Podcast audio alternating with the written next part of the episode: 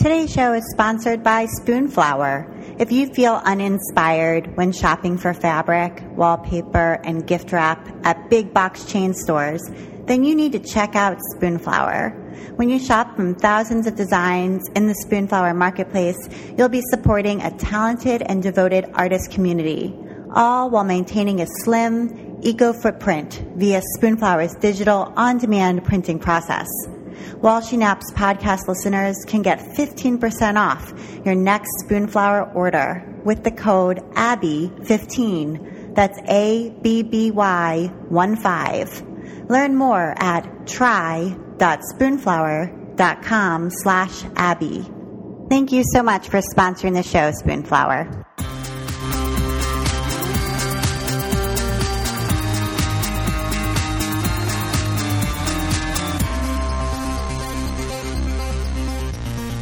Welcome to episode 53 of the While She Naps podcast. I'm Abby Glassenberg. Today I'm in downtown Boston visiting Grey's Fabrics with my guest, Jenny Rushmore. Jenny has a little office at the back of Grey's, and it's the perfect place to record a show about how to launch a sewing pattern business. If you don't know Jenny, she's a body positive sewing blogger, and she recently also became a sewing pattern designer when she launched her company, Cashmerette Patterns, which creates curve friendly patterns in sizes 12 to 28 and cup sizes C through H. How long ago did Cashmerette Patterns launch? So it took me about a year from deciding that that's what I was going to do to the day of launch. Uh, which amazed me actually because at the very beginning my goal was it's going to be a year and it ended up being like almost a year to the day which was great kind of coincidental um, but basically, you know, I've known for a long time that there was this gap in the market. Um, you know, I'm a plus size. I'm kind of in the middle of that, you know, like I'm a little bit big in the straight size, I'm on the small end of plus size. But even at that, I really struggled finding sewing patterns that fit me without alterations. And even if they theoretically were my size, my bust didn't fit any of them at all. And that's because, you know, most sewing patterns are either made for a B cup or if you're really lucky, a C cup. And occasionally there are cup size ones up to a D. But for me, I'm an H. So I'm like, you know, a whole step ahead of that. And I was just getting really frustrated with constantly having to adjust every single pattern that I used. Um, but for a long time, I just didn't think I could do anything about that. Um, in the meantime, I helped set up the Curvy Sewing Collective, and I saw more and more that people were saying exactly the same thing. Like, I wish I could just make something straightforwardly. So, really, it was about a year ago, so it was October 2014, when it suddenly occurred to me that maybe I could be the one to do that. Yeah, it's funny how sometimes you see something and you're like, somebody should really do something about this. And then you keep saying that and saying it to other people. And then one day you're like, actually, that person's going to just be me who's going to do it. It's yeah. t- totally right. They say be the change you want right. to see in the world. And, and I think for me, like, I'd, I'd had the, the thought in my mind that someone should do it. I mean, for literally years. But my, the thing that always held me back was, well, I don't know how to draft patterns.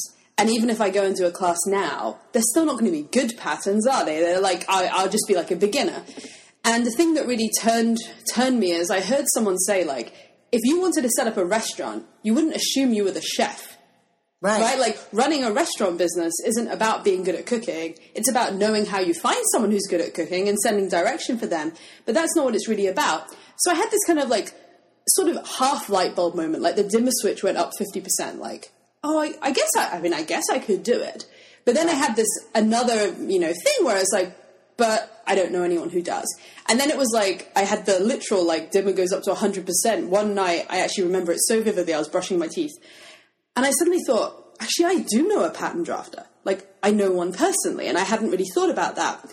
So I brushed my teeth and it was probably midnight and I'm lying in bed and I email her on my iPhone and I'm like, this is a crazy idea, but if I were to try and do plus size patterns and to try and do them in big cup sizes, is that something you'd even be interested in? Because I had no idea how the system worked. And she got back to me about 15 minutes later and said, let's go for it. Wow. Love it. Right. And then that's basically when it was like, okay, this is actually going to happen. Right. And I think when I first started designing patterns myself, I definitely thought I had to do everything on my own. Mm-hmm. Like I would look, I would go to the, you know, fabric store and I would look at these patterns and I would think, this person did this whole entire thing, like designed the cover, took the photo, drafted the pattern, designed the pattern, every aspect of this, this person mastered. Yeah. And that's why she gets to do this. And because I don't know how to do half or more of those steps, I can't get in. And then over time, I've realized that isn't true at all. I mean, it might be true for one Yeah. person, but it's definitely not true Yeah. for everyone. And so it was the moment you realized that you could get help was when you realized this could be. Absolutely. And drafting is a, a huge, huge element of whether a sewing pattern is going to be successful or not. But it's far from the only one. And I think what I realized is I know my target audience like as deeply as it's possible to know them because I am them and I have lived in this world for years with no intention of setting up a company. Just I'm just immersed in this area. Um, and so I actually have a sense of like what people wear, what looks good on um, figures like mine, what are the adjustments we usually have to do. Um, and, and there were lots of very specific things that have gone into my patterns that meet those needs, some of which I've talked about, some of which actually I haven't, but people are discovering them themselves.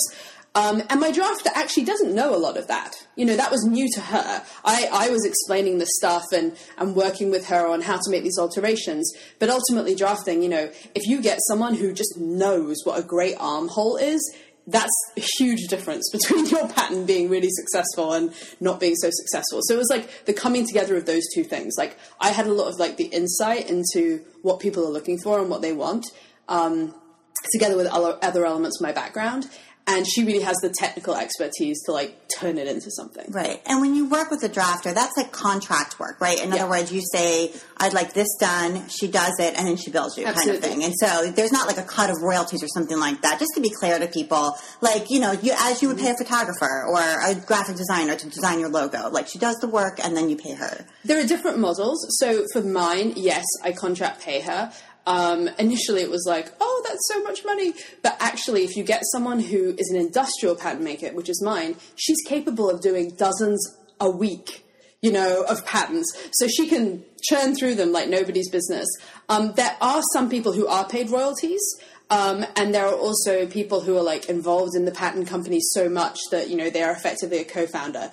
But for me, it's simply contract work paid by the hour. And how do you recommend people find someone like that? One of the things I think is so hard Yeah. is that there isn't a, a directory. Like, Yeah. how do you, if you search online, you know, you're not going to find someone. And even if you do find someone, it's so hard to find someone locally where you can actually go visit them. I mean, is your person local? They're not. No, Okay. my person's um, thousands of miles away. Wow. Okay. So that was a challenge, Right. Um, although it works.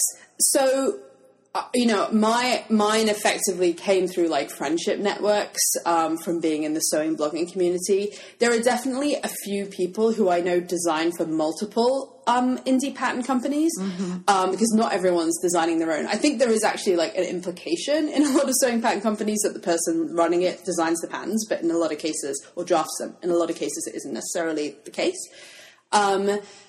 But it's definitely difficult. One thing, you know, you can ask people, but not everyone's willing to Tell be you. open about that information. So yes, I think, you know, for me that was one of the biggest challenges actually of this whole thing was trying to find out who does what. Um, and how to get the resources. Just just the other day, I finally found out another printer who apparently is one of the major printers in America of what I do, and I had no idea until now. Like 13 months in, and I've already printed a lot of things. I just discovered that apparently there's one printer above all the others that I didn't even know about, and I think this is pretty common. Uh huh. It's almost like we need a maker's row. I don't know if you're familiar with that website, but they're basically for people who want to do ready to wear clothing. There's now this website called Maker's Row that will basically tell you here are pattern cutters, here are factories. I haven't used it myself. At one point, I was toying with the idea of ready to wear.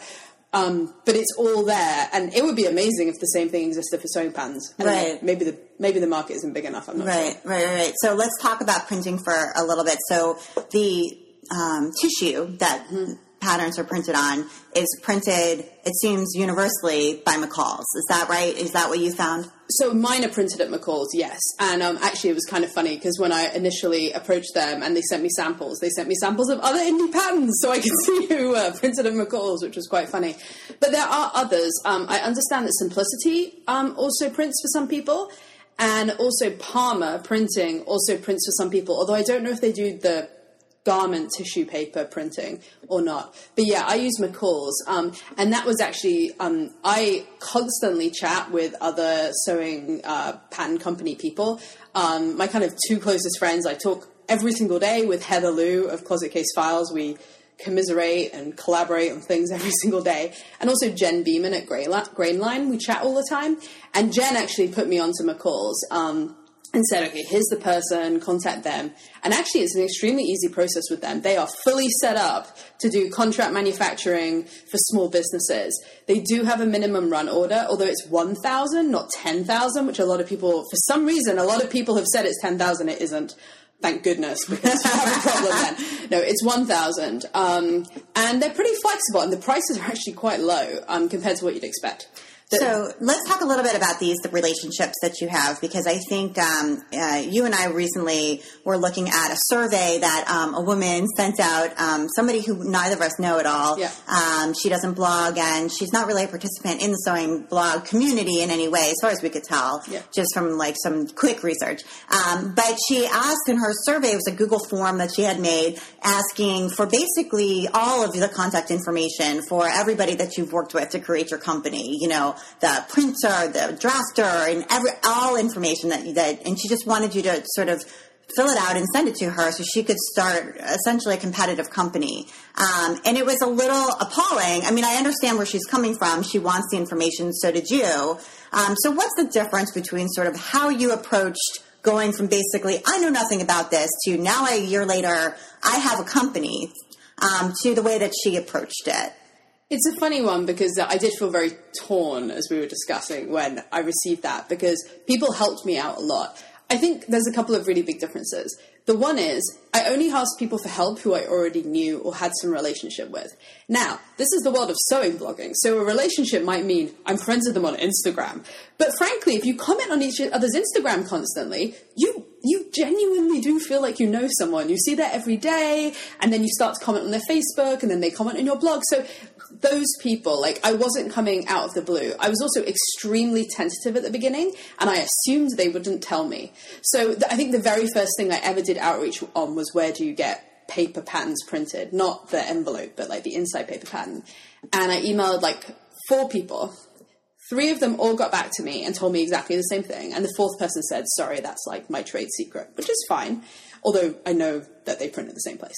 Um, but it was very tentative, and it was like, I understand if this isn't something you can share. I just thought I would ask. And it was one question. It was one question. Now, that did escalate into other questions over time. Right. But I think the thing is, if you have relationships, like, on the one, the sewing world is incredibly collaborative, and I come from a very corporate background where the most bizarre thing would be to call up your competitor and say, "What's your sources?" That's just would blow my mind. But in sewing patterns, like people do share a lot more. But I think that there are also hard lines. Like you can't ask someone how many they sell. You can't ask them about revenue. You can't ask them about how their sales split up. And I have never even deigned to imply to ask those questions. So I think I think there's sort of a sensitivity about it. And there are some things which, to all its all intents and purposes, are common knowledge. The fact that McCall's prints paper patterns that is not a trade secret. Like that is very, very open and, and able to be shared. So I am also happy. And I have actually already, I mean, it's hilarious because like I've hardly have any experience at this point. But I've had several people approach me already and said, you know, could I have a Skype with you for half an hour and we'll chat? I'm more than happy to do that and I'm happy to share it. But you need to you need to show the willing of having a relationship and a discussion and not just like here's a form fill it out and send me back with phone numbers please. Right. That's very different. Yeah agreed. So we you touched on your background a little bit and your corporate experience. So i want to kind of backtrack a little bit because i think in order to understand how you made all of this happen, how you made Cashmerette Patterns happen. We need to sort of think about your career and your career shift um, because you do have some relevant personal experience to bear. So let's start with college and just sort of trace briefly your career path from the time that that sort of led up to you quitting your corporate job and and starting kind of going out on your own. Sure. So um, I did medieval history at university, which isn't so uncommon in the UK actually, because if you want to go into business, very few people do business degrees. Like it's very common to do English or math or physics or something and go into business. So I didn't really worry about it. I just did a subject I thought was vaguely interesting. So I did a three year undergraduate and that was it. And during my time there, um, I got a job with Procter and Gamble. So I never intended to go into like corporate business. I always wanted to do something creative. I almost went to art college actually, but it was one of those situations where if you get certain grades, like you're discouraged from going to art college and you're meant to do something more with your life. It's funny that I've kind of come round back to that in some ways. But I decided to go to Procter and Gamble because they did marketing, and I kind of thought advertising might be interesting. That might be a combination of arts and like businessy stuff. And also, they offered to move me to Switzerland straight away. So I was 20 years old. I had a contract to move to Switzerland. They compensate you for being an expatriate, like you live a very nice life. And I thought, well, I'll do that. And um, and then in a year or two, I'll move into advertising, or I'll go and work in television, which was my other big thing that I wanted to do, or I'll go and work for the Red Cross or something. I'll do something artistic or meaningful, and then that will be that. So 11 years later, I was still working there, and basically, I worked in marketing and brand management at P&G, and I enjoyed it for the most part. I had ups and downs, I think everybody does. What really kept me in is they give you a lot of responsibility. It's very meritocratic. Um, and I was very young starting in the workforce. I was only 20. And I really appreciated that. Um, I was on an equal footing with 30 year olds with MBAs. And I thought that was great because if I did the same work, like, why not? and also they kept on moving me around the world and i'd always wanted to um, be an expat in my adult life i'd been an expat as a child because my parents were so when they said to me do you want to move to switzerland? I'm like sure. And then every time i was about to leave they'd move me to another country and i'd be like great. So i was in switzerland for about four years. Then i was in greece for two years and then i moved to boston when p&g bought gillette. Um, and all that time, I was mostly working on brand management. So I was doing new product development, packaging, pricing, advertising, consumer insight work, consumer research. It's very broad at P&G. Marketing doesn't just mean like making an ad. It's everything from the beginning to the end. And it's really like a great basic founding in like business management and marketing. Mm-hmm. Um, and then a few years in the uh, towards the end of my P&G career, I, I actually was about to leave because I wanted to go and do something in nonprofits. And instead, I had the opportunity when I was there to move into sustainability. So basically, that was about coming up with like environmental and social responsibility programs for our products. And it was very new, and I actually got put in charge of the department. So um, I did that. They put me through grad school, which was very nice, and I did that for a few years. Um, and then I've only ever had two jobs. So after a few years of doing that, um, I then got my green card so I could leave P&G. And I moved and I worked actually for TripAdvisor for a few years. And I set up a, a green hotel program there. So I was doing a corporate sustainability role again, um, but within the marketing department. So that was really my background. In terms of leaving, you know, I started working on Cashmerette Patterns six months before I left my job. And I actually didn't intend to leave it. So, or rather, I thought I would do this maybe for a year or two before I would leave my job. But the stars basically just aligned. It was like every single thing became like, you should leave and do this full time. Um, so I had the opportunity to do it with a payout and things had come to a natural end there. And at the same time, you know, I had got a lot done and we were at the point where we were like, okay, it starts time to like roll our sleeves up and get on with things. So it was kind of a natural segue. And how far into your time at TripAdvisor, when did you start the blog, the Cashmerette blog?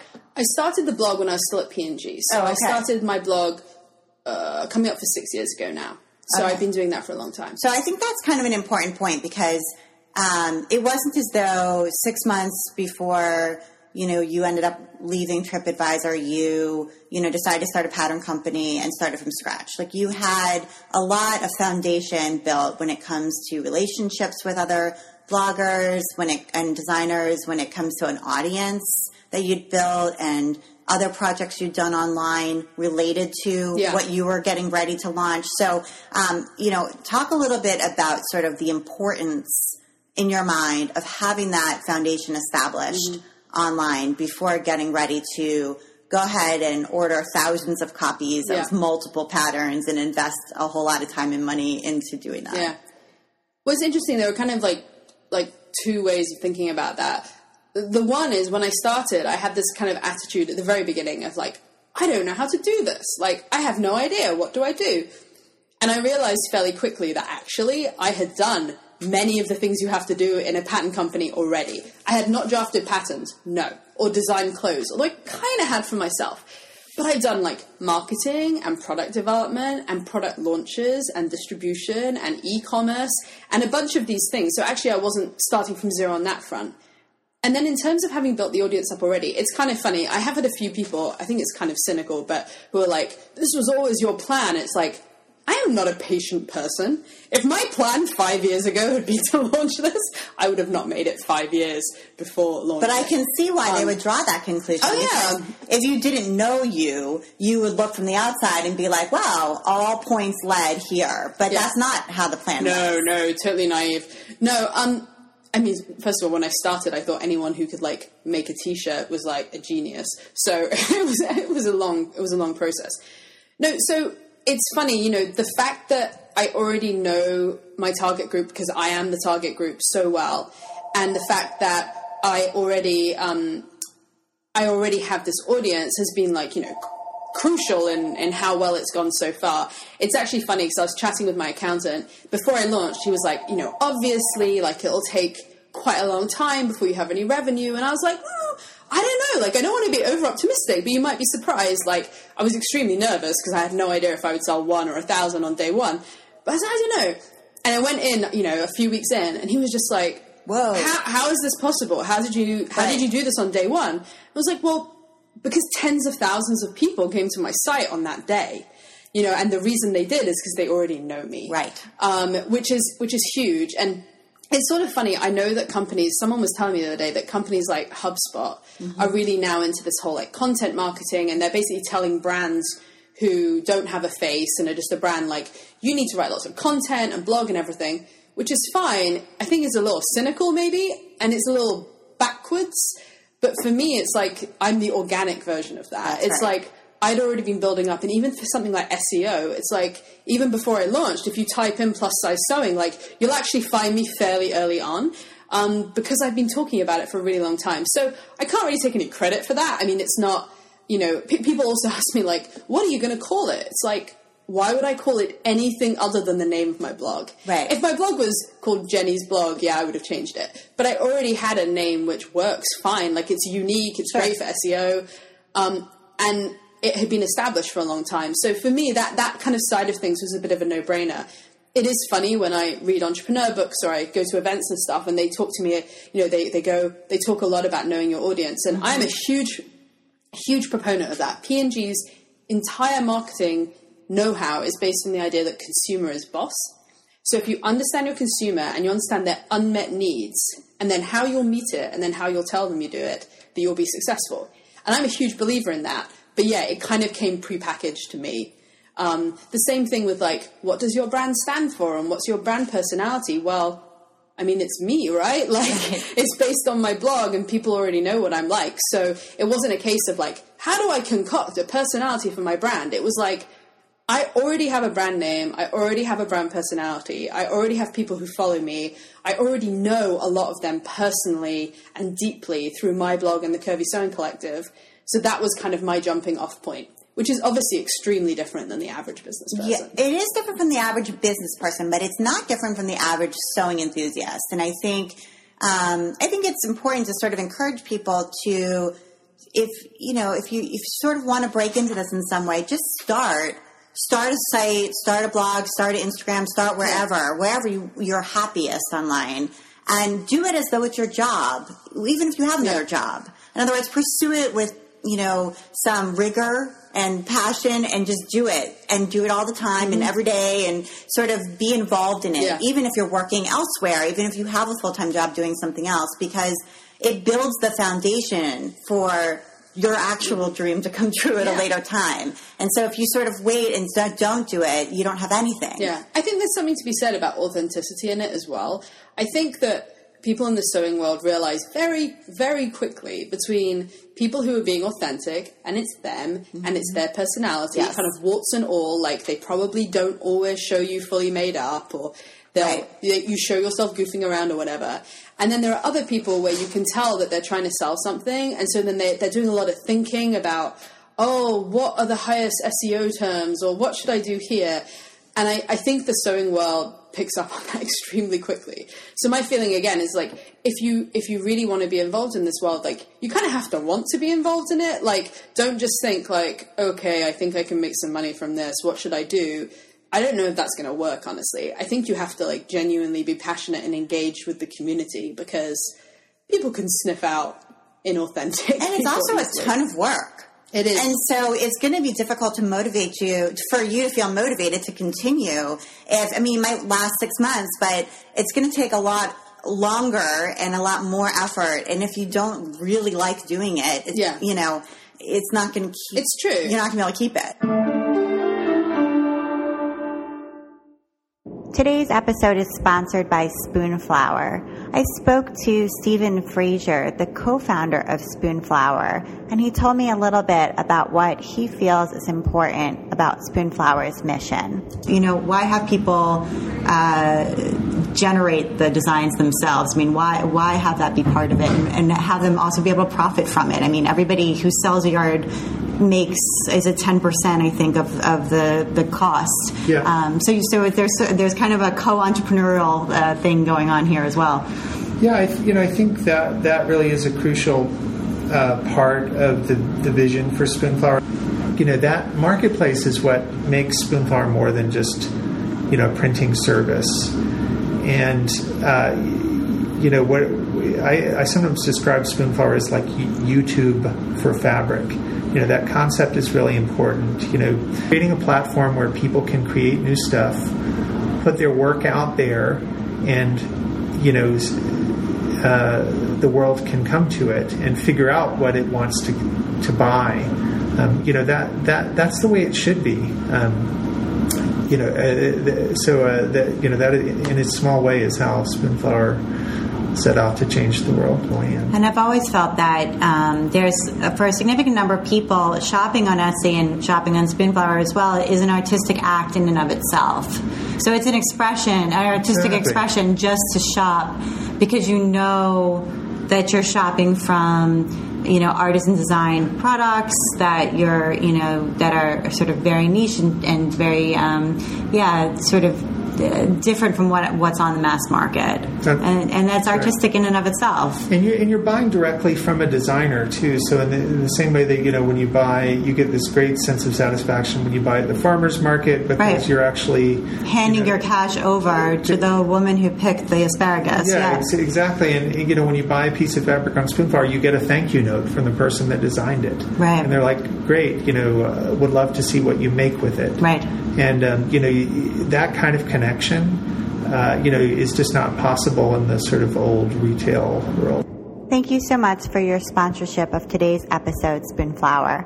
And now back to my conversation with Jenny Rushmore. It is interesting, this whole it's a ton of work thing. I, I had a conversation with Jen at one point where someone, she was saying, oh my goodness, you know, I, I'm working so hard, it's so hard. And someone was like, but it's never work when it's your passion. And and to some extent, right, that is really wrong. It's like, no, it's still hard work. And also, you kind of devalue what someone's doing if you kind of imply, like, oh, it's just your hobby and I'm, I throw a few dollars at you. It's like, no, you know, it's a real business.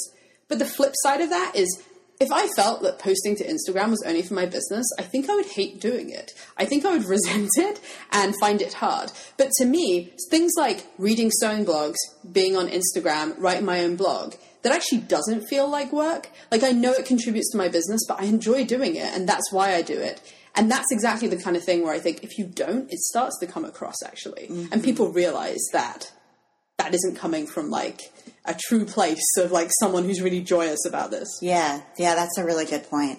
Um, all right, so let's get down a little bit to the nitty gritty. Um, So when you decided to sell something, you had this blog for a long time. It wasn't really monetized. Did you have ads? No, Okay. all. So you were just blogging. You had the Curvy Sewing Collective. That's not really No. a, something you're monetizing either. So so you didn't have a product for a long time, and then you're like, I'm going to have a product soon. So um, so you're going to need a corporation of some sort. I'm guessing. I mean, some sort of structure. So what did you decide to do, and and how far along in the process did you corp- incorporate? Yeah.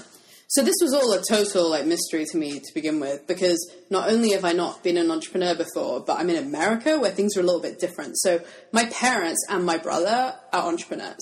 I come from a very entrepreneurial family, but the things they could tell me weren't actually in many cases very relevant because things are done differently there. So basically, I, I started chatting with my accountant um, a few months in, you know, just like, hey, I'm going to be doing this. I don't know anything about finance. And he's the accountant who does your personal. Well, I've actually changed from him now, but he was, yes. doing just like your life. exactly, Okay. yeah. He was just doing my tax return. Um, and he said to me, okay, well, you probably want an LLC, so have a look at it. So I, I did a bit of research. I'm like, I can do it on LegalZoom. So I mentioned this to him, like, I'll do an LLC in LegalZoom. And he was like, please don't. He's like, if they do it wrong, or something's up with it, or it isn't exactly how it's meant to be, that will haunt you so badly later on down the line. And, you know, I, I do come from a very formalized, big, massive company corporate background. So my tendency is to want to always, like, play by the rules and, like, do things right first time. And it's actually a bit hard for me because often as an entrepreneur, that isn't what you should do.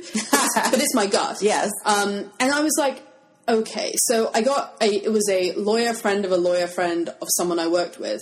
Um, said, okay, I'll handle this for you. I'll do your LLC. So we set up in that way. Um, I cannot pretend to know the the intricacies of why an LLC made so much more sense than an L corp or incorporate, you know, incorporation. But when I looked at what other people were doing, they were doing LLCs too, and it seems to make sense for now. Who knows? Maybe one day I'll change it. But that's the kind of thing where I feel like I, I know enough not to be dangerous, but that's about it. Yeah, yeah, yeah. Okay, that's um. I think that that's a good point though to to hire a lawyer and get some real help.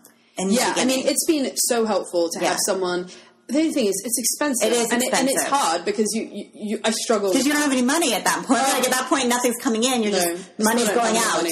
Uh, and seemingly just something that you don't you can't hold on to. I, mean, know. it's like, wow, I got a piece of paper saying that now I'm a corporation. What was the point of that thousand dollars? You know? But I decided early on that I was going to plan for success. You know, I, I, know that there are different ways of setting up companies, and I read this book called The E Myth, which is like excellent book. It's very famous. It's a little old fashioned, but it's really, really, really good. And effectively, what they say is you need to structure yourself at the very beginning to allow for growth and to allow yourself to be big in the future. Now, who knows? Maybe I won't be. Maybe this is going to last for a year, and I give it up and I go back to a sustainability job. But I, I because I guess I've worked in really big organizations and I understand the processes.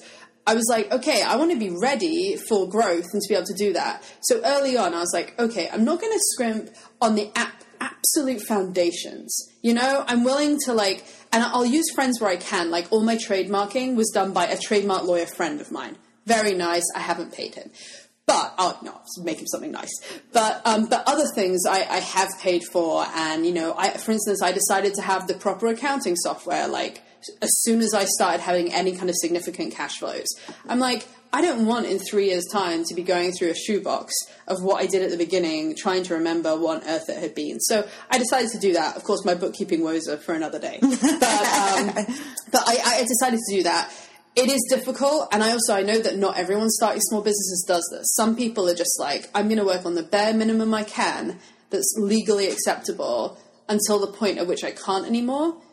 But I decided to go a different route. Yeah, and I think in some ways you're allowed to go. You allowed yourself to go on a different route because um, you had already sort of floated the balloon. Like you already knew that there was a market for what you were going to offer. You already knew that there were people who were going to buy it. That there was demand for it, and so because you had had Cashmerette the blog for so long and knew all of the the community for a Yeah. long time, I think um, if you're coming up with a brand new product idea out of the blue and you really don't know if it's going to, to go anywhere, it, it can be better to go real lean Yes. and sort of not spend any of that money yet until you've put that product out there and seen how the Totally. the world reacts Yeah. to it. But you weren't quite in that spot. I mean, I'll be honest. I was like sick with worry when I launched because I was literally like my fingers went cold. I did not know this, but apparently when I'm really stressed, my fingers go cold. I've now discovered, and I barely ate. Maybe that's why my fingers were cold. anyway, for like the few days because it, it was it, a, a, bit of me was trying to be field of dreams, right? Build it and they will come. But I was like, I don't know. People, people, my friends would ask me all the time, "How many are you going to sell? How much money is this going to make?" I'm like, I have no idea. I, I, I, just don't know. I don't know one. I don't know a million. I don't know a hundred million. Like I have no idea. There are there are like boundaries that I guess. I mean, I look at other people who run sewing pattern companies and I don't see them on yachts, so I'm going to guess. Right. But but I'm not sure. So you know, it was really nervous. But honestly, this is actually one of the biggest um, daily tensions for me. Is I'm so used to big companies and how things are done in inverted commas properly, and TripAdvisor like like to think of themselves as a startup. They're not. They're like you know a billion dollar company. Like they're really a, an established company and every single decision I have, I, I, always go backwards and forwards between should I do the like cheap thing where you don't pay people and you try and get people to do things for free for you, or you get your friends in, or you do it yourself late at night, or should I pay someone and have a more professional response? And you just you know, it's hard. Every single decision that I have to make, I feel like I go between these two things. Yes, and you're making all those decisions on your own as well. Yeah. So, um, so there's nobody there to bounce it off of, and yeah, and ask.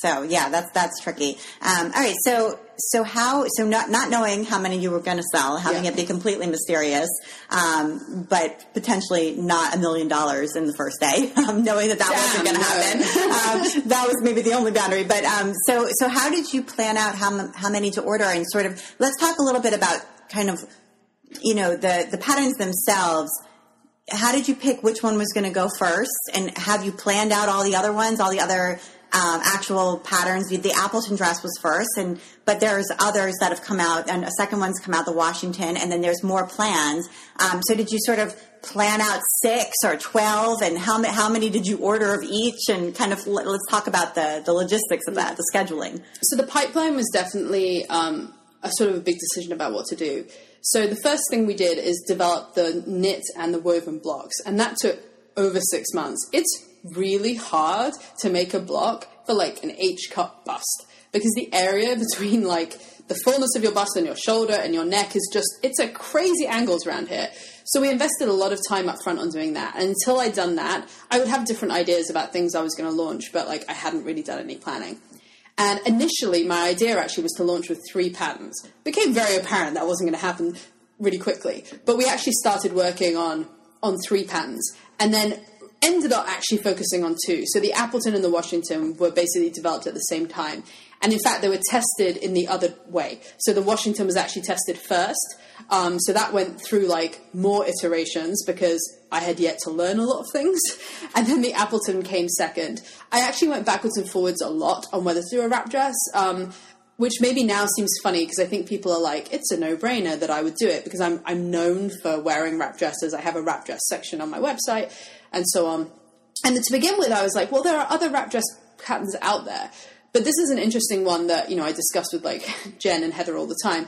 Is it's like, first of all, there are no unique ideas in clothes. This doesn't exist, right? Whatever you think you've invented, you haven't. Someone's done it before. So you can't hold yourself to like something no one's ever done before. Right. And then I realized that the combination of my sizing and my insight into what women want would make a tangibly different product. So in the case of the mm-hmm. wrap dress, if you have a big chest, it's really hard to not have a gaping neckline. It's just really, really difficult.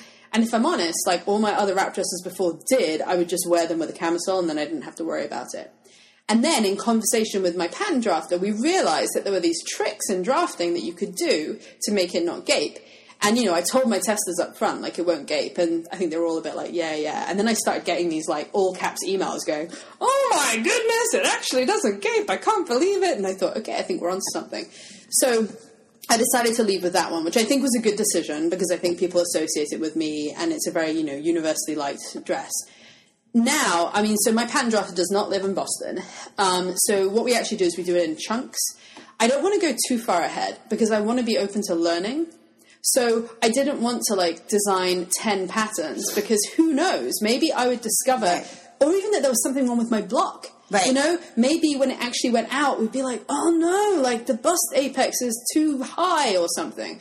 and also it costs quite a lot of money to develop a pattern. So you don't, you know, from a cash flow perspective, there's only so much I can invest. Now, I don't have too many problems on that front in that I can do it. I don't have to do them one by one, which I think a lot of people do for like cash reasons. I'm able to do it in chunks. Um, and it's also much more cost efficient actually to do it in a chunk. Um, with a designer, like you just get their time and it ends up being cheaper than doing it one by one, which is good. Um, so yeah, so that's what I'm doing. So right now, um, we another pattern has already been tested. They're not necessarily in order. Another pattern has been tested. That's final. The photography is done. It's it's almost ready to launch, but it won't launch for a few months. And then I have one more in testing and one more ready for testing in January. So I have the next three. I know what their following two are after that, um, and at this point, it is taking into account consumer feedback and then we'll see where it goes. Um, I, I, imagine this is something I'm going to experiment with over time. Right. Okay. And so, can I ask how many the initial orders were, and did you sell out and have like a panic? So you're actually quite restrained by McCall's minimums, um, and I think this is kind of like the open secret: is that because you can only order a thousand, almost everyone orders a thousand. So you can only order a thousand, or you oh, sorry, can order more. You have to order more you than a thousand. to order at least and because people are wary, because hey, a thousand's a lot. Sounds like a lot. Almost everyone starts with a thousand. Exactly. I and, and, and, I asked around, and I was like, because I had no idea. Sure, right? right. Am I going to sell a thousand on day one? Who knows? I literally didn't know right. because you know Colette does not post like we Oh, sold this many today. I sort of wish they would, but I know, that's it would be just amazing me wanting to know. Yeah. But that probably is unrealistic. well, although I will say this is actually, I say it's unrealistic. I come from corporations where you can buy that data, right? When I worked at TripAdvisor and I worked at P&G, you pay AC and Nielsen and they tell you Unilever sold this much shampoo last week. And so if you were to launch shampoo, you would immediately be able to go and look and say, this is how big the market is, you know, this is how many people sell. And I really struggled with not having that data because I'm a very data driven person. Like, I want to know how many people sew and then how many of those are plus size and is how many data- pants do they buy. to me, it seems like that data is so hard to come by. Like It's not available. The Craft and Hobby Association has some surveys they do, and Quilts, the Quilt Inc. does some surveys, but like the the real survey, that like how large is the home sewing industry's market? How where is I've never seen data? it. I, I know that one or two bloggers have done surveys, but that doesn't make there's no logic to No, that. and how many it's people? self-selected. The other piece of it is how many people are buying indie patterns versus big four patterns. Yeah. I Who- wish we knew what that knows? was and how has it changed. Like I'd love to see that data from 1980 to today. Let me see it, but I there doesn't. Where is it? Well, and I feel you, you hear anecdotally like, oh, there's a big surge of people learning to sew. And it's like, anecdotally, okay, yes, Sure, I see that yeah. there's a lot of people like 70 plus who sew. And now, or like 60 plus, let's say. And now there is a big surge of women in their 20s and 30s, undoubtedly. Like, you know, a lot of the small sewing shops will tell you, yes, I have lots and lots of young people. And in the world of like the Great British Sewing Bee and Tilly and Project Runway, like it's definitely encouraged people. However, how many? And are they still continuing to grow? And also, what's happening to these people is they're no longer beginners. I have absolutely no idea. And how much do they spend on average? Yeah, And, and- where are they going for their information and for Exactly. their supplies and materials and patterns? It's not available. It's not available, Yeah. and it needs to be. Yeah. I hope somebody gets on that. I hope so too. but yeah, so with McCall's, I, I ordered the minimums because Okay, that's what right. you do. Um, and you order the minimums of the Appleton and the Washington. Yes. Um, and then you have to order like the other pieces. So for my pattern, I have the paper pattern, and then I have an envelope, and then I have a booklet inside. So they're all printed at different places. Um, they're currently assembled by moi and my, and my friends. Um, thank you very much, friends. Um, and yeah, so and we and we put them together. It is really difficult because again, you know, with inventory and forecasting, I just don't have enough data yet to know. So you get it. I, people have told me you get a huge boost at the beginning, and then there's a long tail. That is 100% definitely true, right? So at this point, I don't know the exact number, but I sold, you know, well over half of everything I sold on either pattern on the first day. Well over half. Okay. And like, who knows in the long term, like what that percent will end up being? But like, it was a huge chunk. Um, then there was when wholesalers started ordering. That causes like a big, a big thing as well because they buy in big chunks. They don't just buy one pattern. Um, but yeah, but it's really tricky. And like, yeah, I was thinking the other day, like, when do I reorder? I don't know. Like, I don't know when I'm going to run out of things or what's going to happen. And I actually, um, I actually ended up ordering like slightly more for like different reasons. So I don't only have the 2000, I actually have more at this point, but it's very difficult to know. Yeah. Right. Okay. That is so hard to, to predict. Um, and you decided to do kits as well. Um, so uh, people can buy the, the print pattern. Can they buy the PDF? Yeah. The PDF version, the print version, and then they can buy the print version plus kit. Yeah. And so, sort of, what was the thinking behind doing the kits, and um, and how have they done? Do you feel like it's done well? Have they been a good piece of the puzzle? Yeah, so I, I, I do all those things and I sell the fabric by the yard as well. So the reason that I started is it's really hard to find cute jersey for wrap dresses. This is one of the, like the banes of my sewing life because things that are produced for the home sewing market, like jerseys, they're just not in like modern ready to wear prints on the whole. Like, you know, a lot of them look like children's stuff. You know, they're really made for pajamas. Um, and they're just not, you know, what I would see if I went to a shop. My my touchstone on everything is like Boden. I love the clothing brand Boden from the UK, and I lived in their wrap dresses before I started making my own. And I was always like, I just want Boden. I want to like raid their factory in the middle of the night and steal all their fabric. Um, so I knew that other people would find it hard too.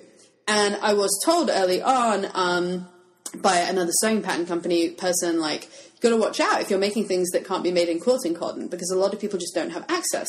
You know, I live in Boston and we have a few independent sewing stores, albeit with a really limited uh, array of like printed jersey. But and I can get to New York, but you know, if you're in like the Midwest and also the UK has a particular shortage of good printed jersey. So I realized that some people would find it hard to make my patterns. So I started looking at like, well, I wonder what would happen if. So I kind of started exploring like what the wholesale fabric market was like um, and I quickly, and oh, the other thing I did is I reached out to someone who actually owns an online fabric shop, shop that I buy from all the time. Actually, this is actually a, a funny side note. So, talking about not dis, not being a, not being able to decide whether to approach people about things or not. yeah. So I couldn't decide whether it was totally beyond the pale to ask this person Where how she, she figured out her suppliers. Yeah. And, and I and so I wrote this email and I put it in my drafts, and I'm just like. I, I don't know. Is this just so cheeky? Is this really, really rude? Or is it reasonable? I kind of feel like I know her, but I don't know her. I never met her. Like, oh, I don't know. The next morning I wake up and there's a reply because I accidentally pressed send. All right. I decided in the morning that I wasn't going to send it because it was too bad. And um, and she was very pleasant. She didn't say no. I'm not going to tell you. She basically said like, well, I have very long term relationships with people, and um, you know, but I, I do believe in what you're doing. I think it's great. And you know, I'm, I'm willing to help out. But that was as far as she put it. So I was like, okay, I'm not going to push for names or numbers or anything. Like, definitely not. My pattern drafter had a few names, so I contacted them. Anyway, a few days later, she emailed me and she's like, by the way, you bought this one um, jersey from me. It's actually this black and white one with little birds on. And I know you really liked it. Like, you, you posted photos of it. Um, here's the supplier's name. I know they just got another roll in. I was like, wow, thank you, that's so kind. So I called up, that was it, done. And funnily enough, that kit sold out in like three days. And so basically that was the beginning of like, okay, now I know a wholesale supplier. And then I started getting to know jobbers who are people who go to factories and buy the ends of designer fabric and send it to you. Yeah, and then that's kind of how we started. So, you know, so far I put together kits on the Appleton and the Washington. I can't say that I'll necessarily do kits for like every single one. There is an element of like, you have to buy the fabric up front, which isn't nothing. You have to be able to store it, and it is hugely bulky. And you have to cut it, and I am extraordinarily bad at cutting yardage. Oh, I can cut a piece, but I can't I'm cut the worst. but um, I'm extremely lucky that I have a few friends um, who are like self-employed or they do part-time jobs, so they help me do that. So don't worry, people, you're not going to get shoddily cut fabric from me. You're going to get nicely cut fabric from someone who works for me instead. Right, and thankfully my kits are really small, so I can cut small pieces and I'm fine. It's Yeah, trying to cut like three yards of fabric. it's really, hard. it is really hard. Um, so, you know, again, with locating these suppliers, finding jobbers is really hard to do. I mean, they're like, it's almost like this sort of, it's not shady, but it's like almost shady. Like it's really kinda hard to is, find. You can't just, if you Google jobbers, like you're not going to find, oh, here's a listing of 25 ones you can contact. Like, right. and It's funny. It's um, hard. Kathleen Fasanella, who runs the um, website Fashion Incubator and also wrote a book which is like a guide to uh, ready to wear manufacturing. She writes in her book about how it's almost like a secret code. Yes. And you have to be really careful in like how you phrase things, what you tell them, and basically they will tell. They will actually lie to you.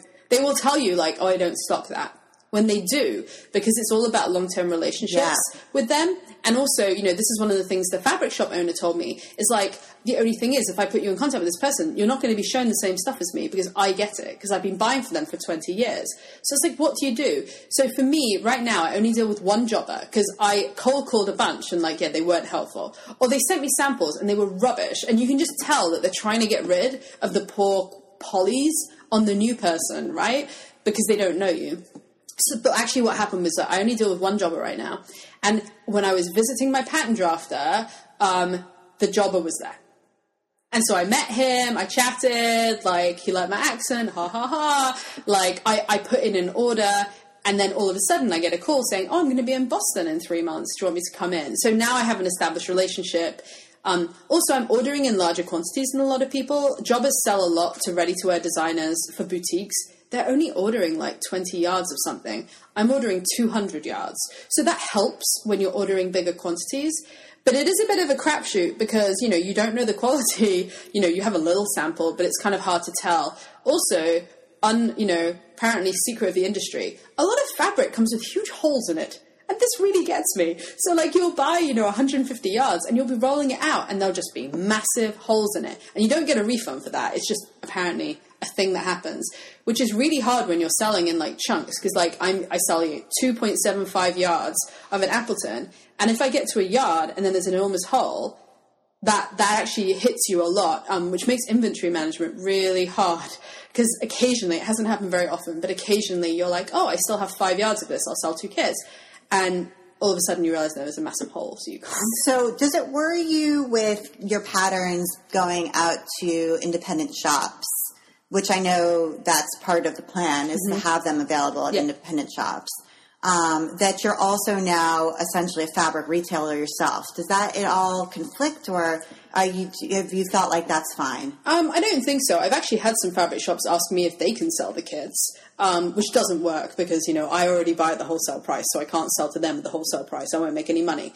Um, but I, it, it's actually turning out to be fine. I mean, ultimately, I am also not a permanent stockist of any of this, so I buy a limited batch, and unless the the very unlikely possibility that it immediately sells out. It's wildly successful and more is available, but Jobbers is not more available. No, it's not. It's like a set amount and then it's gone. That's right. Um, there are other people like if you buy from like Telio, who are like a very well known Canadian wholesale fabric company, you often can get more if you want, but it, you know.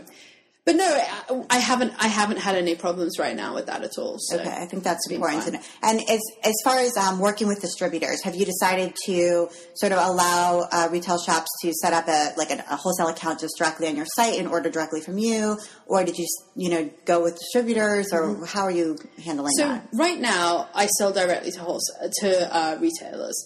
So I'm on the Shopify e-commerce platform, which I really like. The um, customer service is insanely good, as in 24 hours a day chat, and they will go in and fix code on your site for you for free, which is kind of astonishing given it's like 30 or 80 dollars a month. I think anyway, coming from big background. Um, and so you can buy apps. So I use an app. Um, oh my goodness, this was days and days of research figuring out how to do this. But I use an app called Locksmith. So what it does is you tag every product with consumer or wholesale product. Okay, Then someone makes an account. They have to make an account. A regular consumer doesn't, but a retailer does. They make an account and you tag them with wholesaler. And Locksmith allows you to say, if someone logs in and is tagged with wholesalers, do not show them these products and only show them these products. And by doing that, I don't have to do like invoicing, purchase orders, do things on Excel sheets, which actually I was planning on doing. And Locksmith is $9 a month. So for $9 a month, you can have a wholesale system. Mm-hmm. So that's what I do right now. Obviously, the downside is that for people outside the US, there's shipping and there's customs. Now, I, I did work out, you know, one sort of nice thing, which is that up to about 10 products, you can flip, you can ship in flat rate envelopes. This was shipping, honestly, is the biggest pain in the head really of anything.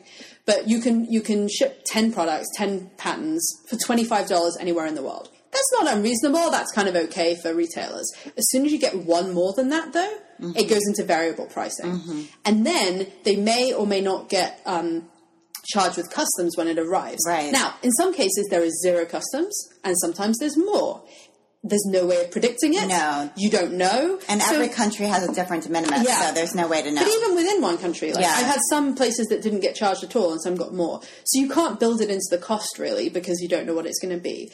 So, you know, the obvious next step is that a lot of independent pattern companies based in the US end up going to distributors. So it is something I'm looking at right now. It's definitely something I hear from retailers like, we'd rather you be a distributor. The problem is that wholesale is 50% of retail, right? So what so you you sell to a shop for half of what you, they're selling to the public. When you go to a distributor, from what I understand, they take then another 30% yes. off the wholesale price. Yep. So all of a sudden, your profit compared to selling it directly. Yeah, you just, get like two dollars instead of twelve maybe, or whatever it is. Yeah, maybe, maybe. And yes. like for me right now, like I don't have huge quantities, so I can't negotiate that much on my own costs. Like it's down to like, is it worth selling to more shops if you maybe only make a dollar. And I don't know, maybe it is. I'm being told by a lot of people that it is. And also, maybe it's a long term play, right? Like you do it now and then you work on getting your costs down. So it probably does make sense. Um, but it's a tricky one and it's, it's a hard decision to make. That's a classic one where people will tell you, oh, yeah, I go to a distributor and I like it, but no one's going to give you their financial information. Right. So you can't like really figure out precisely what volume is required to make it worth it. Right, right, right, right. It's hard. It's still a guess. Um, okay, so what has been kind of the hardest thing, and what's been the most surprising or, or unexpected thing now that you are on the other side of launch? well, it's funny because. Um, coming from this family where running your own business was seen as like the best thing you can possibly do. I remember my dad is not one to give advice, but one piece of advice he gave me as a teenager was like, be your own boss as soon as you can so I kind of idealized working for myself for a long time. Um, I I've been surprised by the fact that it's not necessarily um, making business decisions that's hard because you know I've been working for nearly twenty years on launching products, so I have quite a lot of experience doing that. And I'm also fairly pragmatic, you know. I have an I messed it up fund in my brain. It doesn't actually exist. And I've allocated a certain amount of money to me messing up which believe me, it's getting used up rapidly. but to like give myself a break and be like, you're going to make mistakes, it's okay. Yeah. So the actual just like business operation side of it has actually been maybe in some ways easier than I expected because I hadn't fully appreciated the degree to which I'd done this stuff already. Much, much harder is um, working on my own. So hard in a way I hadn't anticipated. Um, I've always thought of myself as not much of a team player, honestly, and like I'm best just doing things on my own. So I kind of assumed I would find that easy. But what I had taken for granted is I always worked in an office, surrounded by people. I'd always have at least a handful of friends in the office. I often had a team. Now, they might have reported to me, so I wasn't working with them, like they were working more for me, but it's still people. And it's people to talk about things with. And, you know, I think we were just talking about this on social media the other night. Like, I really struggle, like, the distri- distributors, right? right? I want to, like, chat to someone every day about what to do. And right I think a lot when I talk. Um, it's like the way I process. I'm not good at just sitting quietly and processing in my brain. I, I process by talking, which my friends will tell you. um, and I miss that. Yeah. And I also miss having anyone as invested as I am in the success. Because again, my friends will absolutely listen to me for half an hour, maybe even an hour, but then that's it. Right. I do not have someone I can t- turn around to every 10 minutes and be like, do you think we should do this? Right. Like, do you think we should sell fabric by the yard? Do you think I should get an inventory app now? Or like, is the when's the Excel going to get too much? And like, should I accelerate this one product but accept that the cost of goods is going to go up or not? Like, I'm on my own for doing all of that. Yeah. So yeah, I hadn't anticipated how difficult that would be. Um, I am very much hoping. I have a few friends who work for me on a contract basis, hours here and there, and I'm really hoping that within the next few months, like I can justify having one of them at least working part time with me. But that's that's the thing that's actually surprised me the most. Like I had not anticipated that I'd find that the hardest bit. Yeah, it is really hard. Um, and you know, my husband can only take so much asking him questions. And I also have to do so much explaining.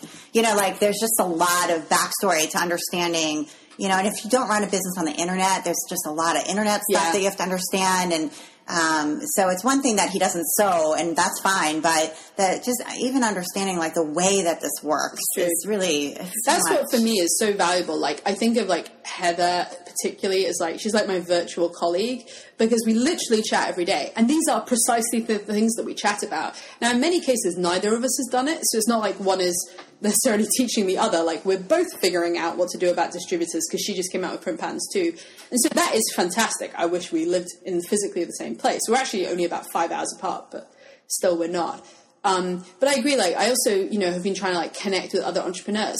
But what I do is just a thousand times different than having an app. It's like nothing to do with having yes. an app. Like only in the most broad sense are our experiences the same. You know, it's funny. I go to these events and like sometimes I tell people like, you know, I sell a physical product and like you can just see them shut off. They're just like, oh, how how 2005 that right. you sell a physical thing like. I have no interest if you're not going to scale and like get billion dollars from the VC. The right, exactly. Yeah. And I mean, for me personally, like I'm single and I live on my own, so you know I spend a lot of time on my own doing these things. Right. Um, but that's why I'm trying to like you know make an effort to like reach out and connect with people as much as I can. Yeah, in person. Yeah, yeah, yeah. Um, all right. So um, tell us just where people can. We're going to get to our recommendation list in a second, but tell us where people can go if they want to sort of check out the patterns and see, um, you know, see the kits themselves and see what they look like and um, see you on the cover and all of that good stuff. I'm only on one cover. Before people get too worried. I won't be on everyone. Um, so my Shopify shop is at shop.cashmerette.com. But the easier way is just to go to cashmerette.com and click on the shop link, and you'll immediately be taken over there. Um, so that's where I kind of live during the day. Um, I'm also really present on the Curvy Sewing Collective, which curvysewingcollective.com. Um, Instagram is like my my big thing. Um, especially after the whole cake with Cashmerette thing happened this summer, like my Instagram blew up. So I'm over there a lot, um, and I'm at Cashmerette easily. I'm basically Cashmerette on all social media. So on Twitter, on Instagram, on Facebook, and so on. Um, I think Instagram is kind of where I hang out the most. And so. just tell people really briefly uh, what happened with Cake with Cashmerette because I, I, some people I think I don't know how could have missed it, so they should know what that is. Um, so really briefly, um, a random dude wrote a comment on a post I put on Instagram of a sketch of a swimsuit, um, basically saying that I looked fat and I should eat less cake. So um, the next day, I'd made a dress and I put a nice picture of myself in the dress and I talked about it, and then I put a PS, and it was just sarcastic, and it basically just like, oh, you know, Mr. Troll, like, thank you for pointing out I should eat less cake. You can see how unhappy I am. And I was kind of twirling in this like fabulous dress, so obviously being sarcastic. Um, and then five minutes later, or ten minutes later, or something, actually, my friend Mary Danielson Perry of I, the blog Idle Fancy posted a picture of herself eating cake, reading my blog, saying, "Oh, great idea! Like, let's all eat cake with Cashmerette, right?" And I put the hashtag on my on my blog. So a few hours later, like a few hundred people had done it, and I'm like, oh my goodness, this is crazy. I mean, it's so heartwarming and amazing to see people like standing up and, and in a really positive way, not in like an angry way or like down with the haters, just in a like, let's all eat cake, which is an awesome thing to do. Um, and then it took another leap, which was really crazy, which is that it got picked up by the Guardian newspaper in the UK, which is like one of the biggest ones in the UK. Um, and then it went viral around the world. Um, so in the end, I did like dozens of media interviews, and I was in hundreds of newspapers and magazines, and like hundreds of people on Instagram at this point, and it would hit different countries. It was quite funny. I'd wake up and like Brazil was eating cake, or Japan was eating cake, or Taiwan. Anyway, so that was kind of amazing. It was before I launched the business. I know that there, there, there are conspiracy theorists. Of course there who are. Think that I did it on purpose, which I have to say makes me laugh so much because the lack of understanding of social media and what makes things go viral. Is God, if you could have done it on purpose, I would be I would be living on a yacht. Right. Like if I knew how to do that. Right. Like, I have been in charge of social media for like mainstream brands. Like that is not something you can like artificially manufacture. It was just the right time and the right image and the right hashtag and like the right whimsy or whatever. Anyway, so despite what the critics think, that was totally a coincidence. Right. Um, but the thing that was ama- that's been amazing for me for the business is one, my Instagram like exploded, so I have a lot more followers now.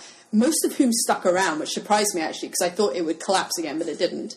Um, And second of all, like, you know, help my search engine optimization. because all of a sudden a lot of like very large um, media outlets were pointing towards Cashmerette. You know, whether it's actually impacted my business, like I have no idea, but you know, it was a fun thing. yeah, happened. yeah. Okay, so just to, to, review that, so let's get to our list. Um, I want to recommend a few, just two things, and you have two things to recommend as well. Um, so I'm I'm going to start, and then I'm going to um, turn to you. So I just wanted to recommend briefly. Uh, subscription to Fast Company, the actual magazine. I know it's bizarre because I read Fast Company online and I have for a long time. I actually don't know that I even realized they had a magazine, like a print magazine. like I started knowing what Fast Company was by reading them online, usually through links from Twitter. Um, and then a friend of mine recommended that I get a subscription to the actual magazine, which I did. And I've had it for maybe six months now. And it is so great. I, I love Fast Company. love Fast Company, um, the magazine. I read it on the airplane whenever I'm traveling. It's nice to have that print magazine. I read it before I go to bed where I have no screens upstairs in our bedroom. So it's nice to have that print magazine there. And um, if you're interested in the internet, like in the way the internet affects culture and life and business and all aspects of like who we are and who we're going to become, then I think the writing is great and it's awesome. I just really love it. So I recommend it. I stopped my subscription to Martha Stewart Living and started my subscription to Fast Company. So maybe that says something about magazine me. subscriptions are also incredibly inexpensive in a way I Yeah. didn't realize. It's like you can get a magazine for like twenty cents if you subscribe. Yeah. Like, why not? totally great and it comes and i'm psyched and uh, yeah it's great it's the only one i subscribe to now and i really like it so i wanted to recommend that and you wanted to recommend something that's dear to my heart which is craft industry alliance Yeah, so I'm going to sound like a total uh, sycophant here, but I, I genuinely, genuinely love Craft Industry Alliance. So, you know, I have been fortunate that I knew people who, who did the kind of business I did before I started. But, you know, first of all, they only have a certain amount of experience. And second of all, like, there's only so many times you can go, hi, just wanted to ask you.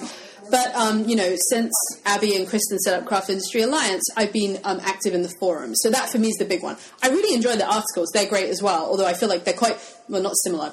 They're an extension of what you've done, Abby, on While She Naps. And, like, I enjoy the extension, and they're on very interesting topics for me. Like, personally, it's like, preci- I feel like I'm precisely the target market for them. So I love them. But the forums are where it gets crazy helpful because all kinds of people are in here, people who I would never have met before, ever, and don't have anything to do with. So just the other day, I prompted a question and I was like, guys, self publishing versus having a traditional publisher. Like, how does that work? What do you think? And now it's turned into this huge conversation in which so many people are sharing their personal experience, things I would never would have even thought of, very specific recommendations. People started popping up offering services to me, like if you're interested in this, call me on this number. And all of a sudden it's like it's like you're in the secret the secret cool kids group, right? And like you have access to all these people and a very wide variety of people seem to be posting and a lot of people with very established successful businesses. Yeah. So it's not like one of these networking events where no one knows what they're doing and everyone's looking for help. It's like there's a lot of people who can truly help you on there. Um, and they're very open to a newbie. Like I have started multiple threads now where I just throw something out and I'm like, distributors guys, tell me about it. Here is my situation and here's what I think very collaborative. Um, I don't feel, I don't worry. It, it's also closed. It's like members only, so I don't have a sense of like, oh, like you know, the, like you know, um, the the the gallery are gonna like find it and start like bitching about it online. Um, so it's it's it's sort of a safe space in which there's really really helpful people. So. Highly recommend it, and I, su-. I I make sure that I subscribe on my email. So, like this morning, I just woke up and like two people who work for publishers, like giving me extremely long and detailed, thoughtful stuff. Not just selling their side, but thoughtful, Right. like comments on it. And like you know, who knows whether I'm even going to do any of this? But I can tell you that that's an extreme help. Totally. I'm so glad to hear that. And just to be clear, like Craft Industry Alliance is a trade organization founded by me and Kristen Link, who whose site is Sew Mama Sew, um, and it's been up for maybe three months now. Um, and uh, and it's you know I'm so glad to hear that it's helpful to you. And there are a lot of publishers who are in there, which is great, Yeah. and a lot of other big companies are members. So Spoonflower is a member, and you know all these all these publishing houses are members. So Yeah. and it's it's great because they are they're the movers and the shakers, and so you're Mm, yeah. in there and you're with them Yeah, yeah. um, in a, in a way that maybe you're not going to connect with them in a Facebook group, Yeah. for example, or something like that. Totally. So it's very niche. Abby um, did not pay me for that. but I appreciate the uh, I appreciated the recommendation. So okay, and um, I wanted to recommend What's Tech, which is a great podcast that I've been listening to. Um, it's made by The Verge, which is another online site, and um, basically, each episode they kind of focus on one aspect of technology and just explain it. They have an expert on, so they'll explain like what's Minecraft, what's Uber, like you, what's an online meme. They kind of like just break it down. Like you've heard all these things, but like what is it? What are online ads? Like what is it really? It's like 25 minutes. It's it's not talked about in a way that's so esoteric and technical that you can't access it. It's very down to earth, and um, you come away from being, being like, oh wow, I under like what's Twitter? Like what is Twitter? Like it, they just explain yeah. it from the ver- from the top all the way down. Um, and so I've really enjoyed it, and I've been binge listening. I think I've listened to like nine episodes in the last week, so mm-hmm. it's great. I recommend What's Tech. Um, and you wanted to recommend one last thing, which is Haptic Lab quilts. Yeah. So you know, often I really, really want to sew it in an evening, but increasingly I don't because I've been doing it all day. Um, and I do find that like sewing for me on a machine is a very engrossing um, experience. So I can listen to a podcast, but I can't do very much else. And sometimes I just don't have the energy. And I don't knit yet, although my brother is getting me some knitting things for Christmas, so nice. interesting seeing what I get. Um, so I don't knit, which is a lot of what so many of my friends knit. Um, so I was kind of missing something that I could do in a more like mindless way, while let's face it, watching the television. So I wanted a crafty thing that was more relaxing than sewing, which is a bit more active, so a more passive thing. And um, goodness, it was a few years ago now, and I don't even know where I saw it. But on a sewing blog, I saw this company called Haptic Labs. And what they do is they make quilting templates, but it's not traditional quilting. You make a quilt, but you are hand quilting the lines, and there's no piecework or patchwork. So basically, what it is is they sell you a piece of interfacing right? It's a piece of interfacing that's been printed. And they started off by doing city maps. So you can quilt, hand quilt, a map of Boston. And I was like, this is awesome. And they're small because you wouldn't, you know, it'd be hard to do a big one. So they're like, how big is this? Three feet by two feet. So I saw it online somewhere, quilt a Boston City map. And I'm like, amazing. So I bought it. And basically what you do is you make a sandwich of fabric batting fabric. You put the interfacing on the top and you pin it or safety pin it. And then you hand sew all the streets and the river. And it's so meditative. And it's not embroidery, it's actually just with sewing thread. It's sewing, th- uh, yeah. Actually, is it? I think you can use either. do either. So, so the thing is, is that it's very creative because you can do whatever you want. So I've seen w- examples from them where they've done white on white. So it's like a true quilt, and you can't really see what it is. And then you go, "Oh my goodness, it's New York, or it's London, or Paris, or something."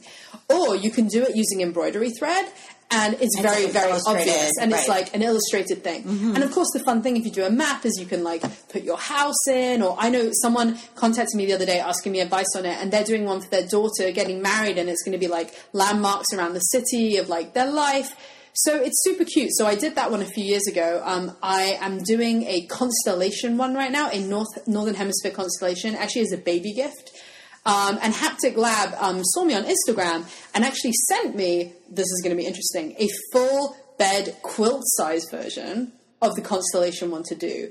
Who knows how long that's going to take? Their usual ones, I think it's somewhere between 40 and 80 hours of work. But the whole point is you don't sit down with a deadline to do it. That would, that would drive you nuts. Instead, you just sit in front of your television and you spread this quilt on your lap and you just sit there. And it's also very good, like, it, as a garment sewer, you don't do much hand sewing. And then when you do have to do it, you're often terrible at yeah, it. Yeah, it's great. Like, oh my goodness, I make your, your, your softies yeah. and I love them, but yeah. mine look so bad compared to yours because my hand skills are not the good. hand skills, yeah. Um, the more and, you do it, and the quilting is great. Yeah, like I looked, I, I I, I, looked at the quilt I was making the other day, um, and you could see visibly From the difference between when I started right. and now. Yeah. And then just to complete the thought, what, what you do is you sew through all the layers and the interfacing up and down, which you just have to have a sharp needle and you're fine. And then you rip the interfacing off at the end. And it's this huge reveal. It's actually incredibly satisfying because you think it looks cool anyway, but once you take the paper away and there's no markings because you didn't draw on the fabric, you just see your pure stitches it looks beautiful, and then you bind it, and then yeah, done. it's kind of making me feel like you could actually print on interfacing your own design and do the same thing. You absolutely could, yeah. I mean, Haptic Lab's awesome, but that's a neat idea too. Yeah, Yeah, absolutely. Yeah, Yeah, really good printable idea. interfacing. Is that a thing? That should be a thing. I don't see why not. It really Yeah. is just normal interfacing. Yeah. It's not a special thing. You should be able to run that through your printer somehow.